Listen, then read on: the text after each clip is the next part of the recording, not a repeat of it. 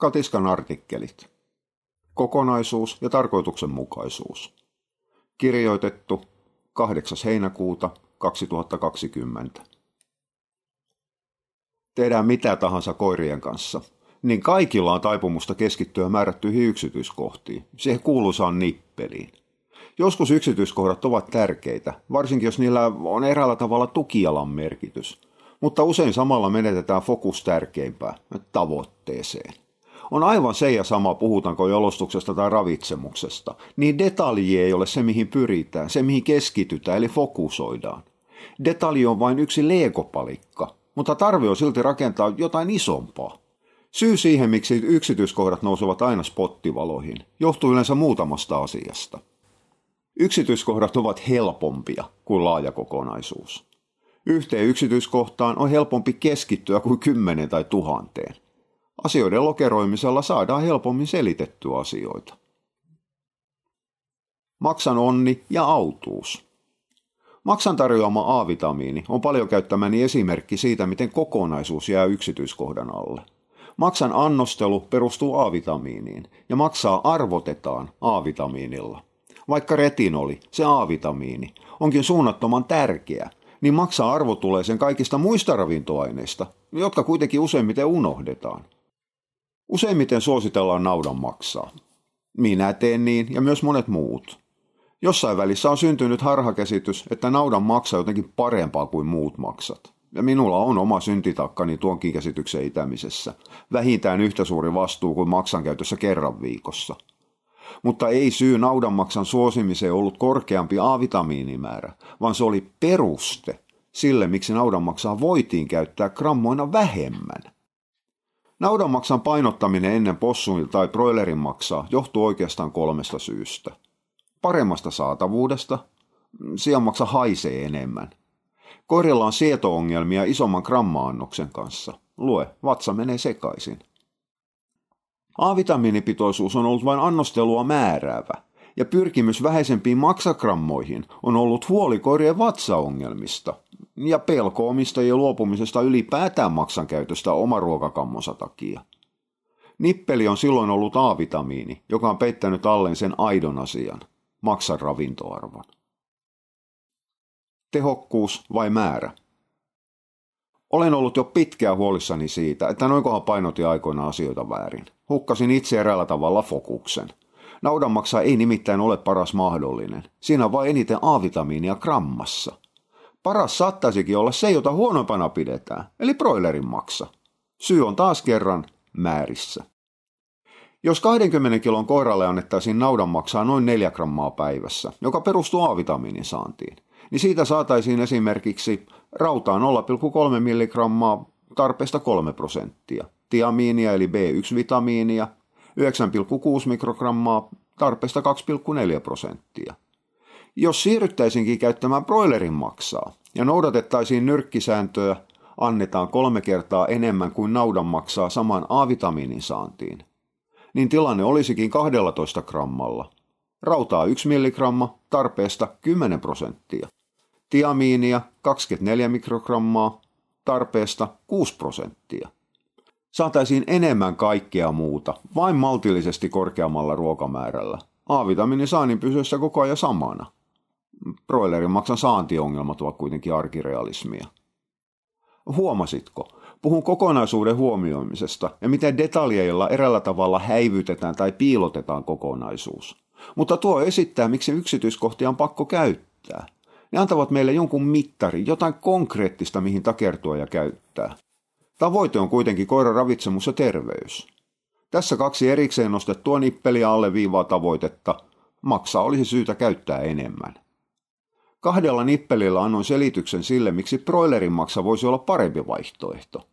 Enkä sanonut vielä sanaakaan se lievemmästä tuoksusta ja mukavammasta rakenteesta. Jos olisin selittänyt käytännön tasolla nippeleitä käyttäen ja kokonaisuus huomioiden, niin minun olisi pitänyt luetella maksan kaikki tunnetut ravintoarvot ja miten ne vaikuttavat kokonaisravitsemukseen ja terveyteen. Siihen vaaditaan kirja. Kyllä, minulla on jo runko siihen olemassa, mutta ei hajuakaan saanko sitä koskaan valmiiksi. Jos kuitenkin haluat nippelin, niin tässä on sellainen. Broileri maksaa. Kannattaa antaa 1,5 grammaa per painokilo joka päivä. Tavoite on valinta.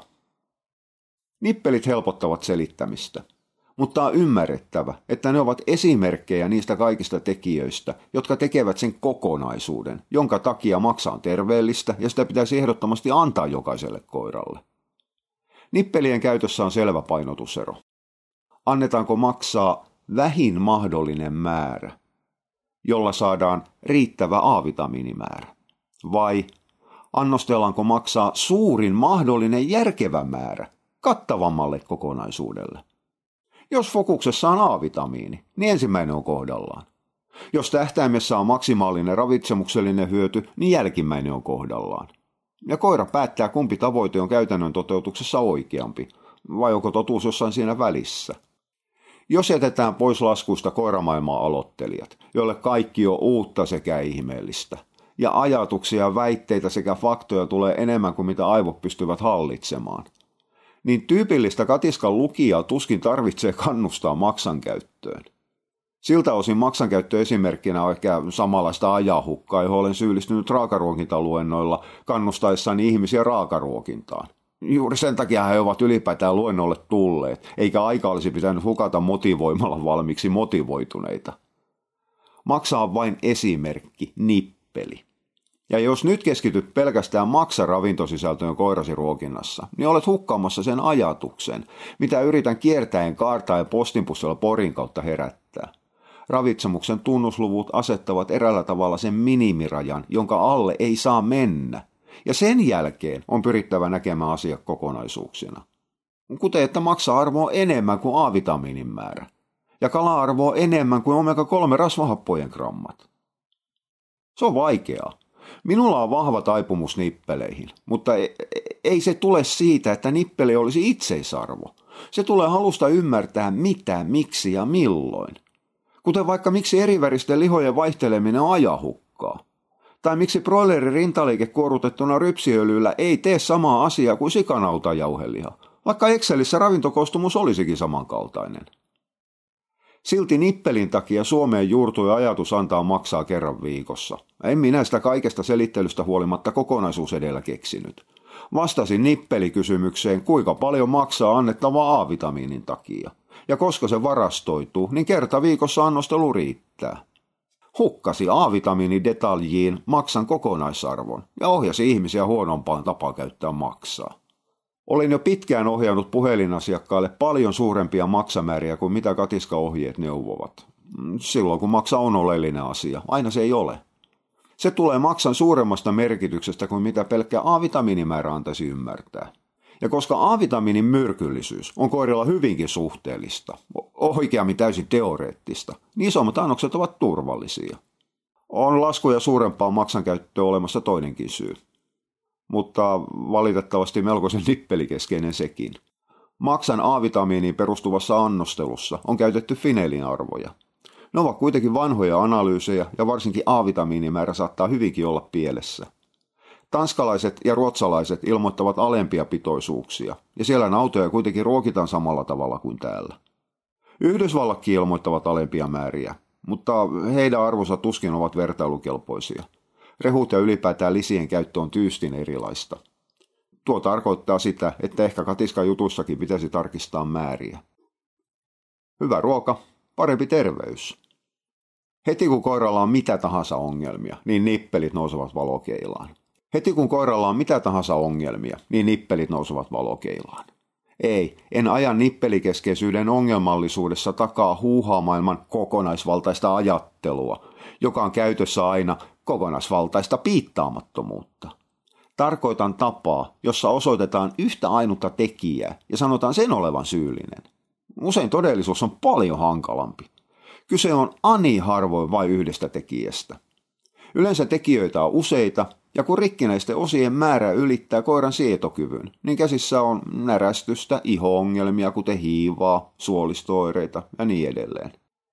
Eläinlääkintä toki vaatii detaljeja. Ongelmaksi tulee niiden merkityksen ymmärtäminen, ja siinä yksityiskohta jyrää nykyään liian usein kokonaisuuden.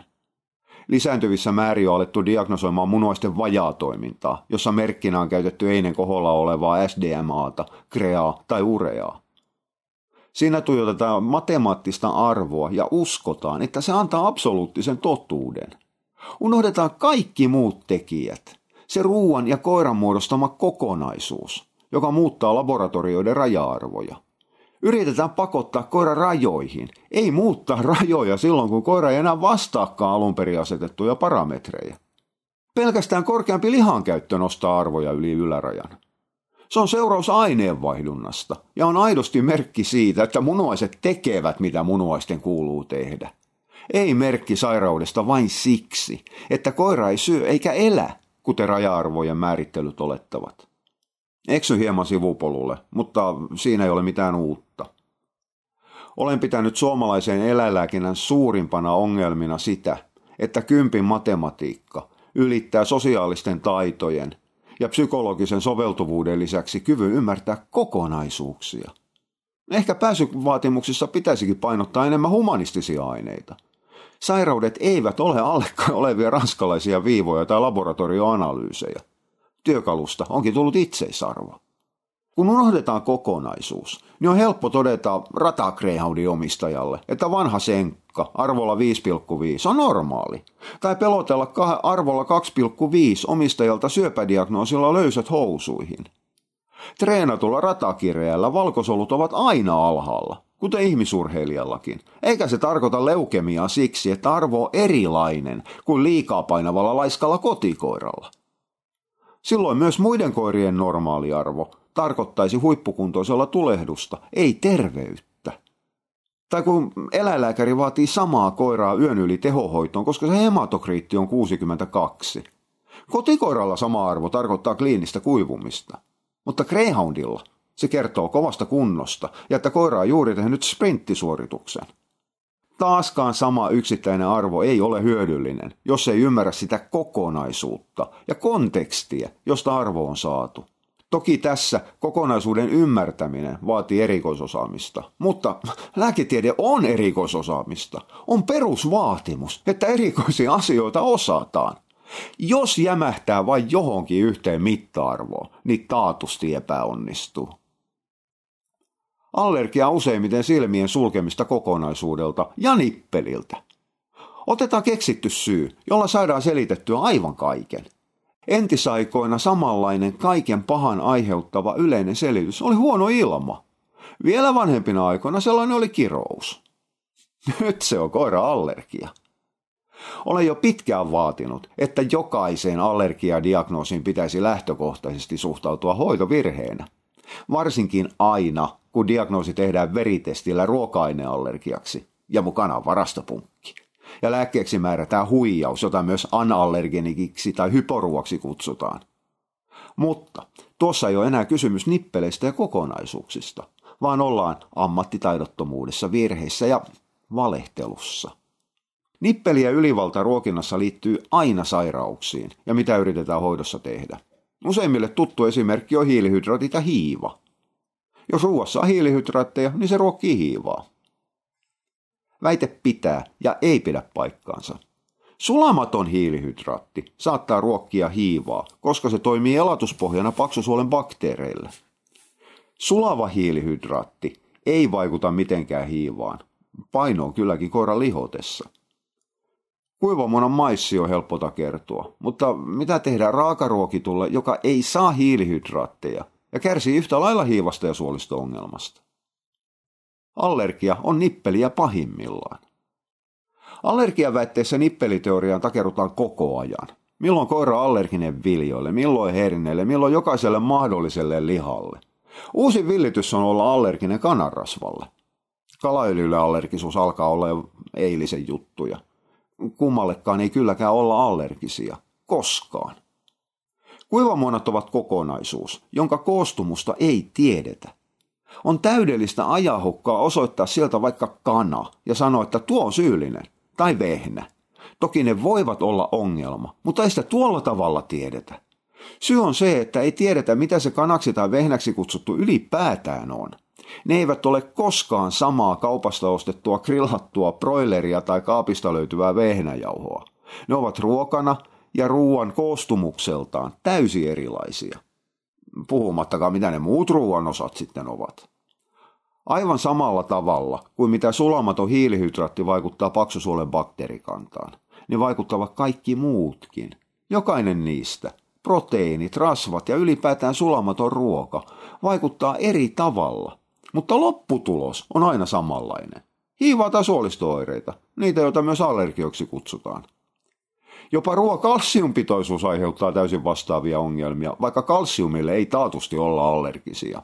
Syy on silloin kalsiumin lähteessä ja miten se vaikuttaa esimerkiksi ruoansulavuuteen vatsassa, joka vaikuttaa suoliston terveyteen, joka vaikuttaa bakteerikantaan, joka voi oireilla vaikka sitten ripulina tai hiivana.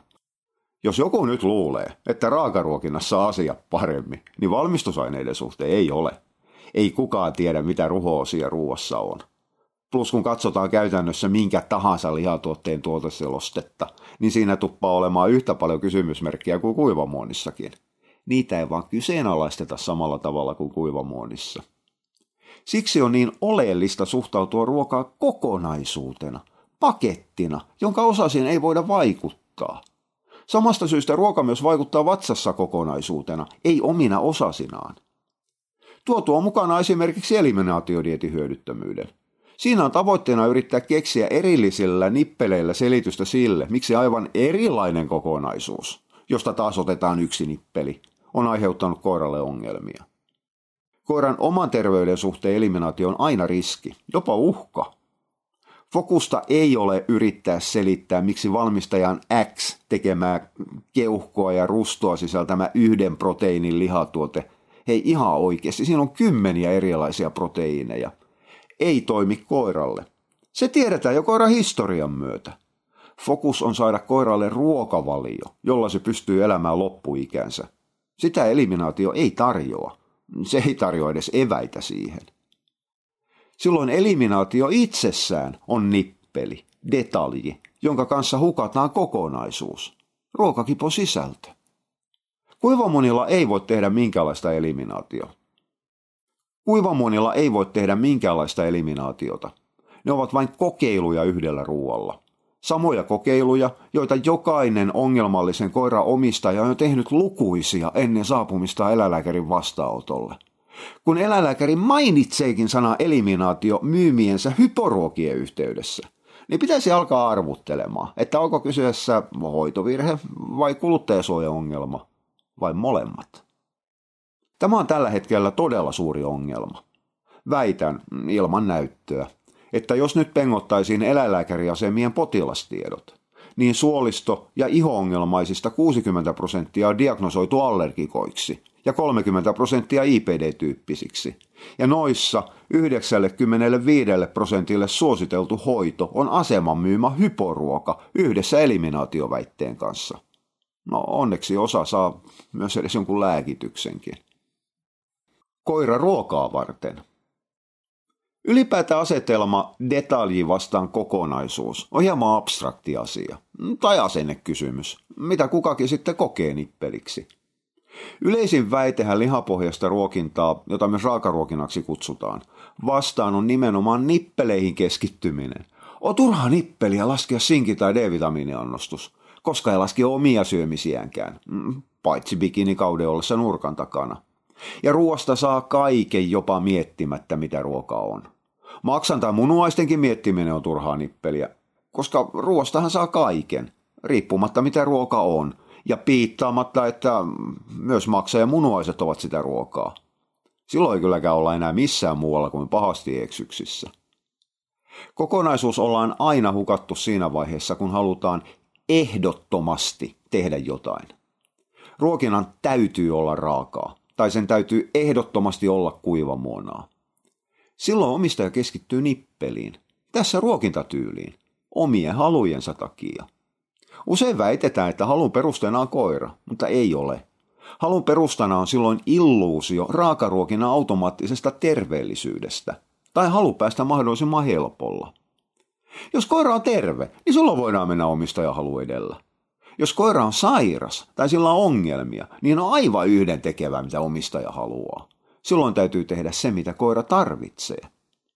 Halu ja tarve ovat kaksi eri asiaa, vaikka usein niiden kuvitellaan olevan sama asia. Kampaajalla voidaan maksavan asiakkaan ominaisuudessa vaatia jotain määrättyä kampausta, edellytyksellä, ettei ole aiemmin polttanut hiuksia permanentilla ja kotiblondauksilla. Kun käsissä on ongelma, jota ei osata ratkaista ja tarvitaan apua, niin on täysin kestämätöntä sanella, millaisen ratkaisu haluaa. Kun ei alun perin ole osannut ratkaista ongelmaa, niin mistä kumpuaa käsitys, että oma osaaminen riittää päättämään, mikä apu on kelvollista? Olen aika ajoin sanonut asiakkaille, että ei minulle makseta siitä, että kerro mitä he haluavat kuulla. Minulle maksetaan siitä, että kerro mitä heidän täytyy kuulla. Ihmiset eivät pidä väitteestä, että suurin osa ei ruoki koiriaan sen mukaan, mitä koira tarvitsee, tai edes mitä sille olisi hyvä syöttää. Ihmisten ruokavalintojen perusteena on turha usein sosiaalinen hyväksyntä. Sen takia Facebook-ryhmien keskustelussa niin usein innostutaan mistä tahansa, kunhan joku täysin randomi ja tuntematon henkilö vain sanoo jonkun olevan hyvää. Ei siihen muuta tarvita kuin, että meillä tämä on toiminut aivan mahtavasti ja rekkukin tykkää. Uhraa vapaa-aikaasi verkkoluentoon Ruokinnan idea löytyy myös podcast-sarjana. Siinä on selitetty, miksi ihmiset tekevät ruokintapäätöksiä. Kun kysytään, niin koiran kanssa on olemassa jokin ratkaistava asia. Pennun ruokinta on tyypillinen esimerkki. On olemassa saatu sääntö, joko kasvattajalta tai sitten omasta live- tai somelähipiiristä. Pentu on ruokittava 3 kertaa päivässä. Pentu alkaakin syömään huonosti, jonka takia aletaan säätämään ruokaa milloin milläkin kikka 3:lla, että saataisiin se penneli syömään 3 päivässä. Ruokintakertojen määrä on silloin se nippeli, joka estää näkemästä kokonaisuuden. Kokonaisuus, oikeammin fokus, on tällä kertaa pennunruokinnan tarkoituksenmukaisuus. Ei pyrkimys saa olla jonkun mielipide ruoan tarjoamiskerroista. Pyrkimys täytyy olla saada pennulle riittävästi ruokaa. Toteutus täytyy silloin olla tavoitteelle tarkoituksenmukainen. Tiedän erittäin hyvin, että pennu on omistaja huolissaan. Hänelle on kerrottu, että ruokaa on syötävä määrätty määrä 3 päivässä, tai tapahtuu pahoja asioita. Ei omistaja fokus ole silloin kadoksissa, koska hän ei tiedä eikä osaa. Sen sijaan neuvojien fokus on jossain muualla kuin siinä pennussa. Ja lähtökohta on, että jos kokee voimansa neuvoa, niin myös tietää. Ongelma on siinä, että yritetään pakottaa pentukoiran ruokintaan. Asia pitäisi olla juurikin päinvastoin. Ruoka tehdään koiralle. Silloin ratkaisu on hyvin simppeli. Ruokitaan vain 2 kertaa päivässä tai kerran.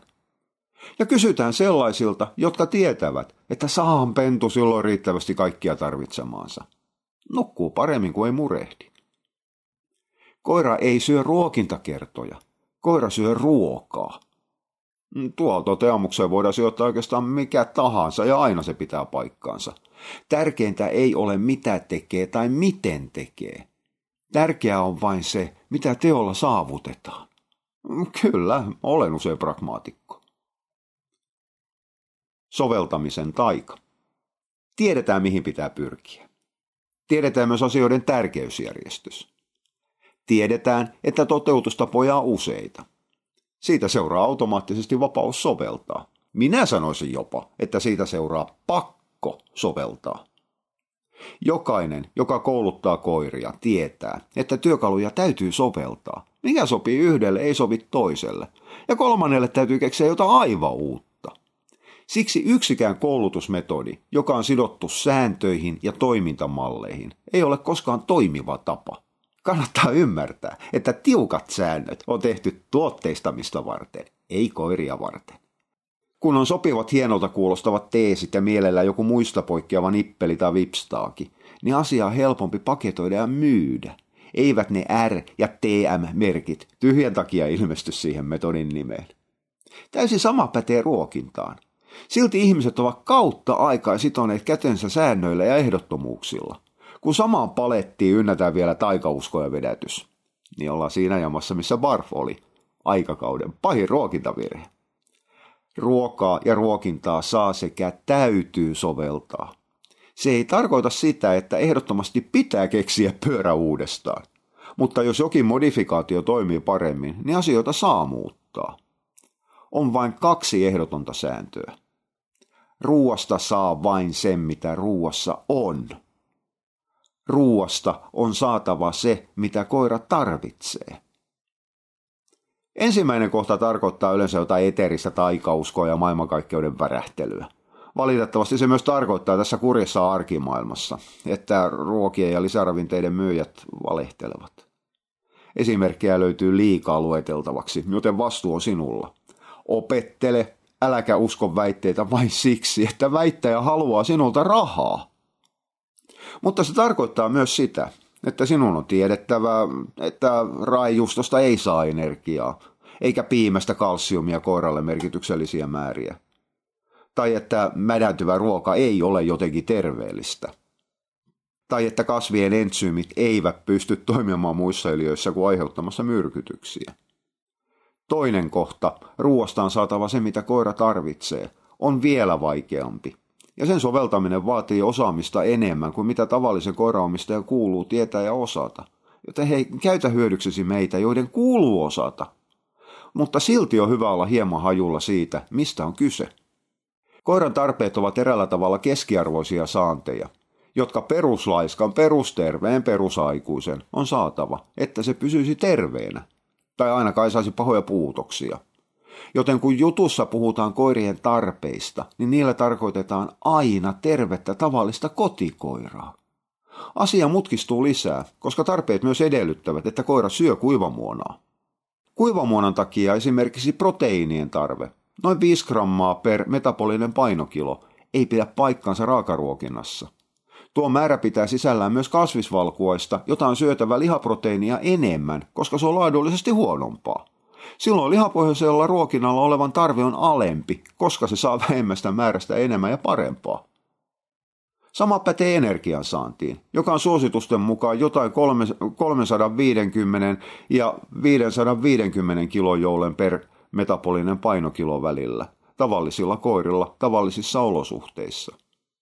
Sekin perustuu kuivamuoniin ja olettaa, että ruoassa on noin 40% hiilihydraattia. Raakaruokinnassa hiilihydraattia ei ole, joten ruokamäärää ei voida koostaa tuolla tarvekaavalla. Molemmat arvot ovat myös sellaisia, jossa nippeli peittää koko todellisen kokonaisuuden. Ei koiran proteiinien tarvetta voi koskaan laskea. Se arvataan, jos joku numeraalinen arvo on pakko saada. Normaalilla ruokinnalla proteiinien saanti täyttyy ilman laskujakin. Ja jos koiralle jostain syystä tulee proteiinien vajeen oireita, esimerkiksi kuollut turkki ja hilseilevä iho, niin proteiinien laatua ja määrää on muutettava aivan riippumatta, mitä tarvelasku sanoo.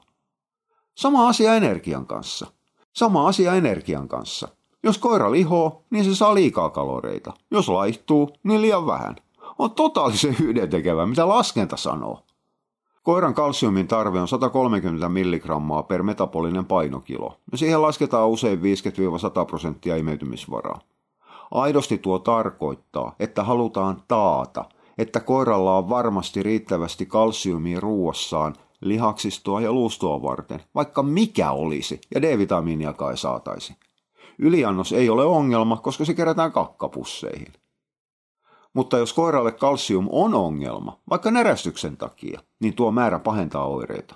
Silloin on tiedettävä, että 130 milligramman sääntö on jo itsessään yliannoksen puolella, ja oletus siinä on, että D-vitamiinia ei käytetä. Mutta koska koiralle annetaan D-vitamiinia riittävästi, niin kalsiumin määrääkin voidaan laskea reippaastikin, koska D-vitamiini tehostaa imeytymistä. Koiran sinkin tarve on 2 milligrammaa per metabolinen painokilo. No se riittää perusimmuniteettia uroksen sperman valmistamiseen. Jos käsissä on koira, jolla on selvät sinkinvajeen oireet, muun muassa heikkoa turkin kasvua, niin sinkin määrää on lisättävä, koska kuivamuonien heikosti imeytyvät grammat eivät riitä. Tai jos koira ei voi vatsaongelmien takia syödä sinkkiä, niin annetaan vähemmän, koska tiedetään alemmankin määrän pitävän koira hengissä. On siis tiedettävä nippeli. Mutta on myös ymmärrettävä, mitä se tarkoittaa ja miten se suhtautuu kokonaisuuteen, jota myös kokonaisravitsemukseksi kutsutaan. Samaten on myös tajuttava, mikä on tarkoituksenmukaista juuri sille koiralle. Oikeaa suurpiirteisyyttä. Vanhan ja lähes kuolleen barfin yksi perusväittämä oli, että ainoastaan pitkän aikavälin ravintoaineiden saannilla on merkitystä, ei päivittäisellä. Väite on idioottimainen, koska suurimman osa ravintoaineiden saanti ja kulutus on nimenomaan päivittäistä. Helposti varastoituvat A-vitamiini tai D-vitamiini ovat poikkeuksia. Paitsi barffaajat ottivat A-vitamiini usein porkkanasta, jonka beta-karoteeni ei varastoidu, ja luulivat D-vitamiinin saatavaa auringosta tai turkkia nuolemalla, josta kumpikaan ei pidä paikkaansa. Samaten myös määrien suhteen hyvin vähän käytettävä B12-vitamiini tai jodi ovat aika yksinäisiä poikkeuksia.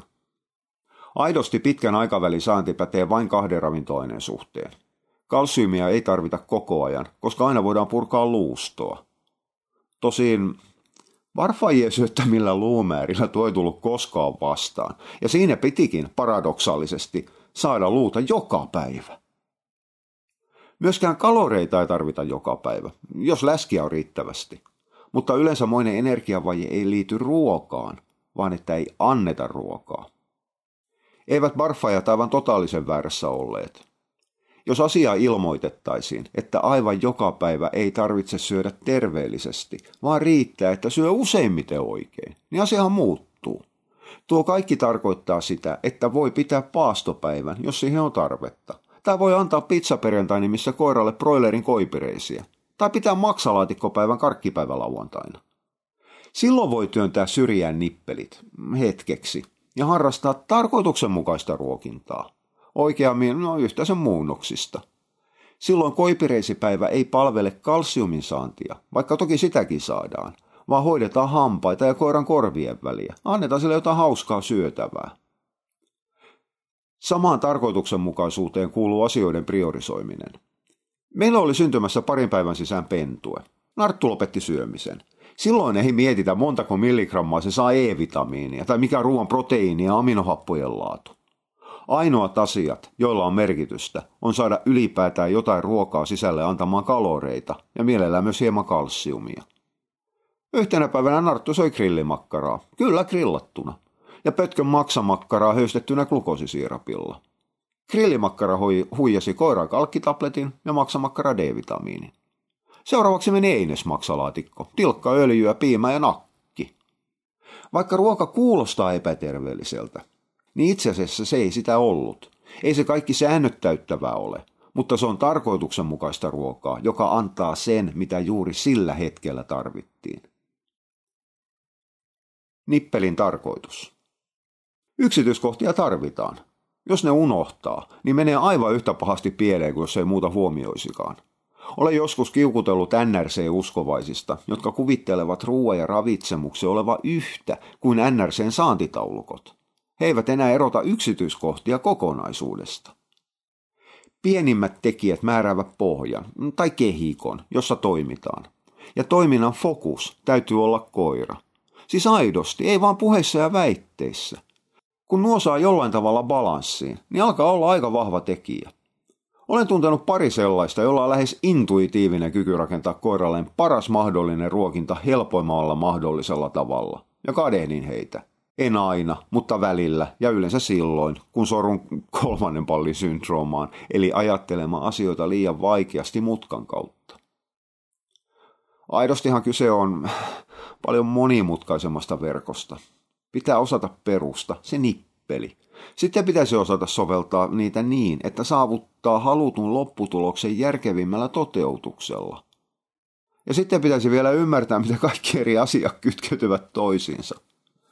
No hyvä puoli on, että tämä ei ole koiraruokintakeskeinen asia. Se pätee aivan kaikkeen. Minä vaan satun olemaan kiinnostuneempi koirien ravitsemuksesta kuin kaikesta, vaikka se kaikkikin on mielenkiintoista. 42 silleen. Olen puhunut aiheesta ennenkin, ehkä hieman toisessa kontekstissa. Voit kuunnella podcastin numero 118. Perusta on aina nippeliä. Kirjoittaja Jakke Lehtonen. Teen kokopäiväisesti koirien ravitsemusta sekä opetan omistajille koirien ruokintaa sekä fyysistä valmennusta. Suuri leipätyö on kuitenkin koira-ammattilaisten kouluttaminen vielä paremmiksi koirien ruokintaan ja ravitsemukseen liittyvissä asioissa. Vastaa huomattavan pitkälle katiskan sisällöstä.